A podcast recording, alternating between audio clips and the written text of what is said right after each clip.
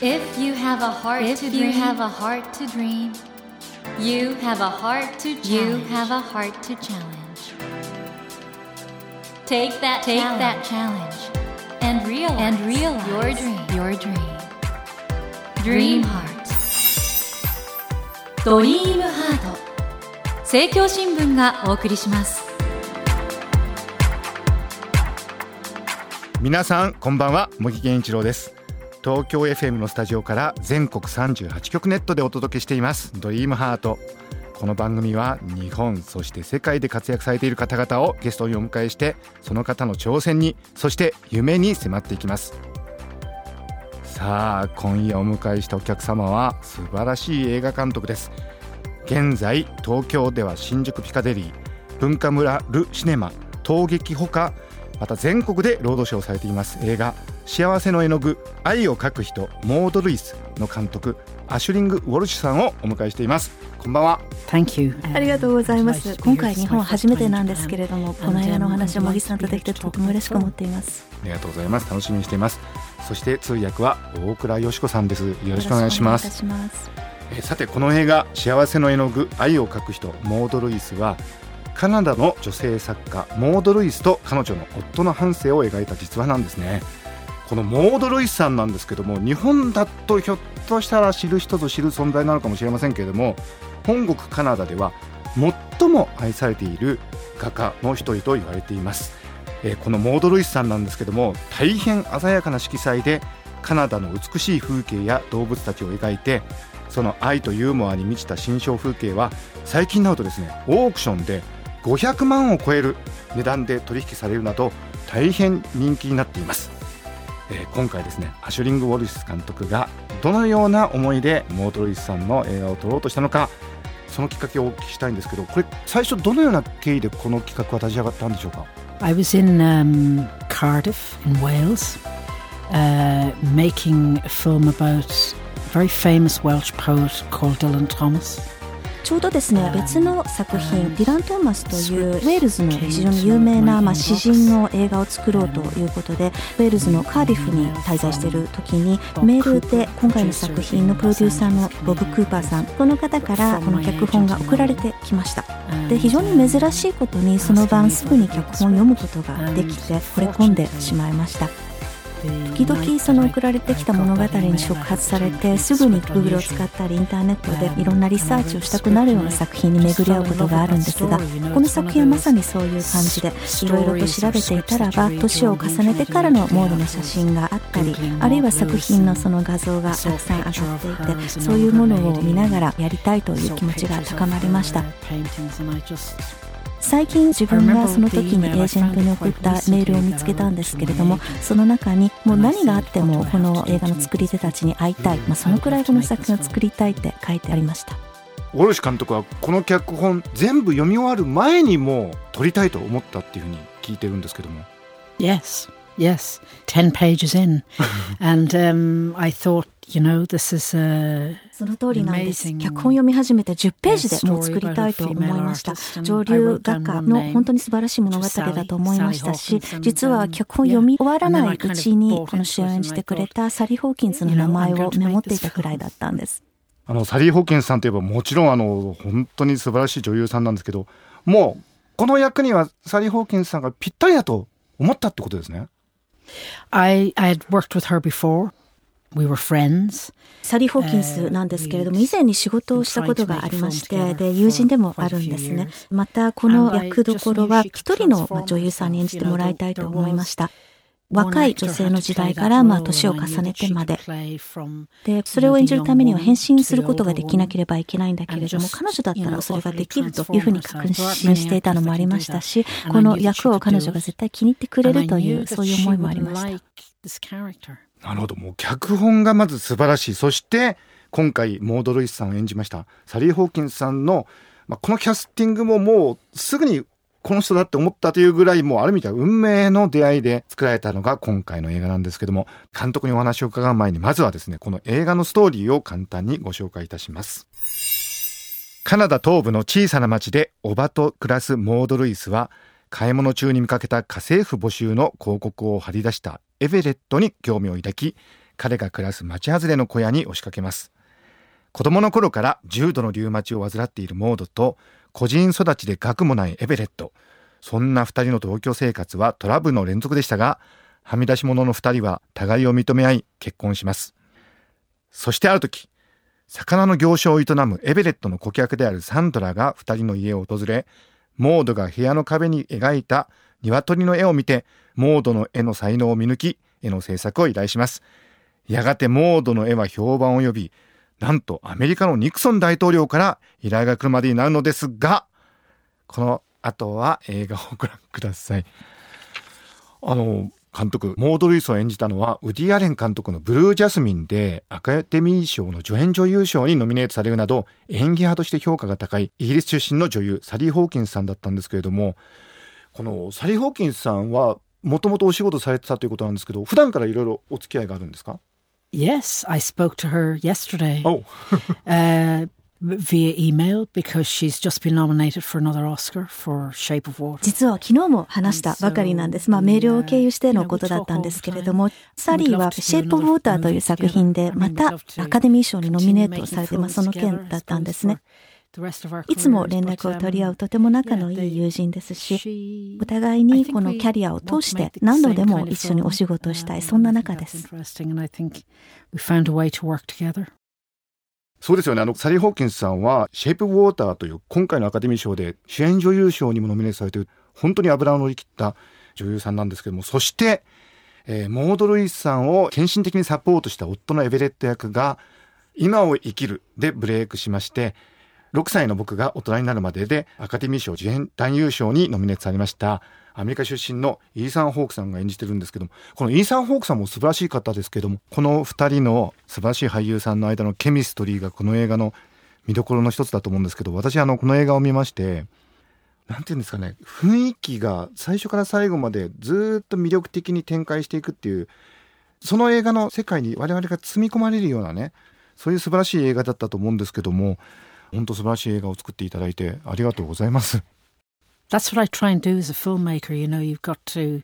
とても嬉しいです。映画作家としてまさにやろうと思っていたことでしたから。観客の方が見た時に信じられるような世界を作ることそして視覚的な面も含めて魅力を感じたり興味を惹かれるようなものにすることを大切にしています。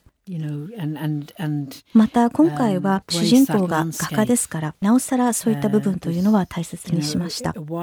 また彼らが住んでいるあの風景も作品の一部として捉えたいというふうに考えたのでこうワイドなちょっと引いた絵なんですけれども広大な風景の中でこの小さな2人の人物が歩いているような風景というのも意識して描いているんです家の中はとても狭くて親密な空間なんですが、彼らの置かれている世界がどのくらい広大なものでというその対象も見せたかったんですね。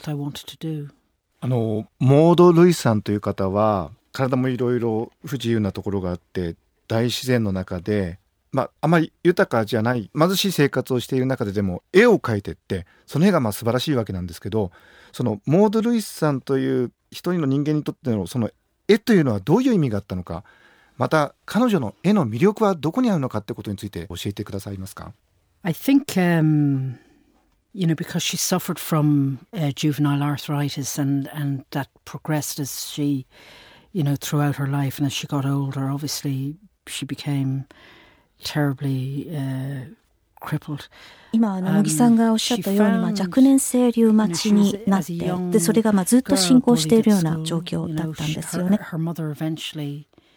なので年を取ってからまあさらに不自由さというのは増してしまったんだけれども若い時は学校でいじめにもあってそのためにお母様がホームスクールに切り替えて絵を教えたのはお母様だったそうなんです。それはおそらくその彼女が一人でできることでありそして彼女がのめり込めるものであったんじゃないかそういう意味を絵を描くということはそういう意味を彼女が持っていたんじゃないかというふうに思います。で、自分が興味を持っている世界観を彼女がどんな風に絵に落とすのか、そこにすごく魅力を感じますね。そこにはすごくユーモアもあって、黒猫が3匹いる絵であったりとか、季節をこう混ぜ込んでしまって、雪と桜とチューリップが全部いっぺんに登場するような、そういう作品にすごく彼女らしいユーモアを私は感じて、それを魅力に思います。また、すごくシンプルかなと思うと実はとても複雑なんですね。この映画を作るために彼女の作品を50から60点複製しなければいけなかったんですが、それがまた大変な作業だったんです。また彼女のその見る世界は本当に魅力的で、絵の一つで夫がソリを弾いていて、で、ちょっと奇妙な犬がそこにいたりする絵なんかもあるんですけれど、そういったものも大好きですね。茂木さんが今おっしゃったように生活は非常に厳しいものではあったけれども彼女はああいうふうに世界を見ていたんだなそのシンプルさにとても心惹かれます。監督今あの映画界では「ハッシュタグ #MeToo」などであの女性の生き方とか女性がいかにそのキャリアを積んで可能性を伸ばしていくかってことが注目されていて日本でもそのことが議論されてるんですけどこの映画はまさにモード・ルイスさんという一人の女性が自分の人生のまあいろんな制約の中で才能を開花させて自分のやりたい表現をするという映画だと思うんですけど監督自身も女性監督として頑張ってらっしゃるわけなんですけど女性の生き方という意味においてこの映画ってどういうメッセージがあると思われますか？I think、um, you know it's interesting you I often said to Sally, you know, during the making of the film, you know, Maud was a very female forward character, you know, that, that albeit living in this very 面白いのは実は映画を作っている時にサリーに私はよくモードがいかに進歩的な女性だったかっていうことを話していたんですね。 もちろん住んでいる場所は人里離れた、まあ、地方ではあったんだけれども、彼女は非常に進歩的であったと思います。もちろん夢を叶えることができた一女にはエベレットという夫がいたわけですけれども、面白いのは自分のまあ面倒を見てもらうために募集をかけて出会い、そして最終的には彼がまあ彼女のそのケアをするというその関係に変わっていた、そこにすごく面白さを感じます。またこの映画を見ていただいた方特に女性の方にとってみれば女性でも自分の夢を叶えることはできるんだということは感じていただけるんじゃないかと思うんですね。非常に困難な状況であったとしても、モードは病気もありましたし、そして最終的には非常にまあ狭い空間で有毒性の絵の具と作業をずっとしていたし、実は喫煙者だったんですね。で、そういうことから廃棄死で亡くなりはしたんですが、毎日絵を描くことができて、自分の夢を叶えることができました。ですから、見ていただいた女性の方には、自分もまた自分の夢を叶えることができる、絵を描きたいのであれば家に戻って自分の小さなテーブルから始めることができると感じていただけるんじゃないかと思います。今、茂木さんが、まあ、MeToo のお話をなさっていたんですけれども、世界の状況がその変わっていっているというのは、私もとても感じます。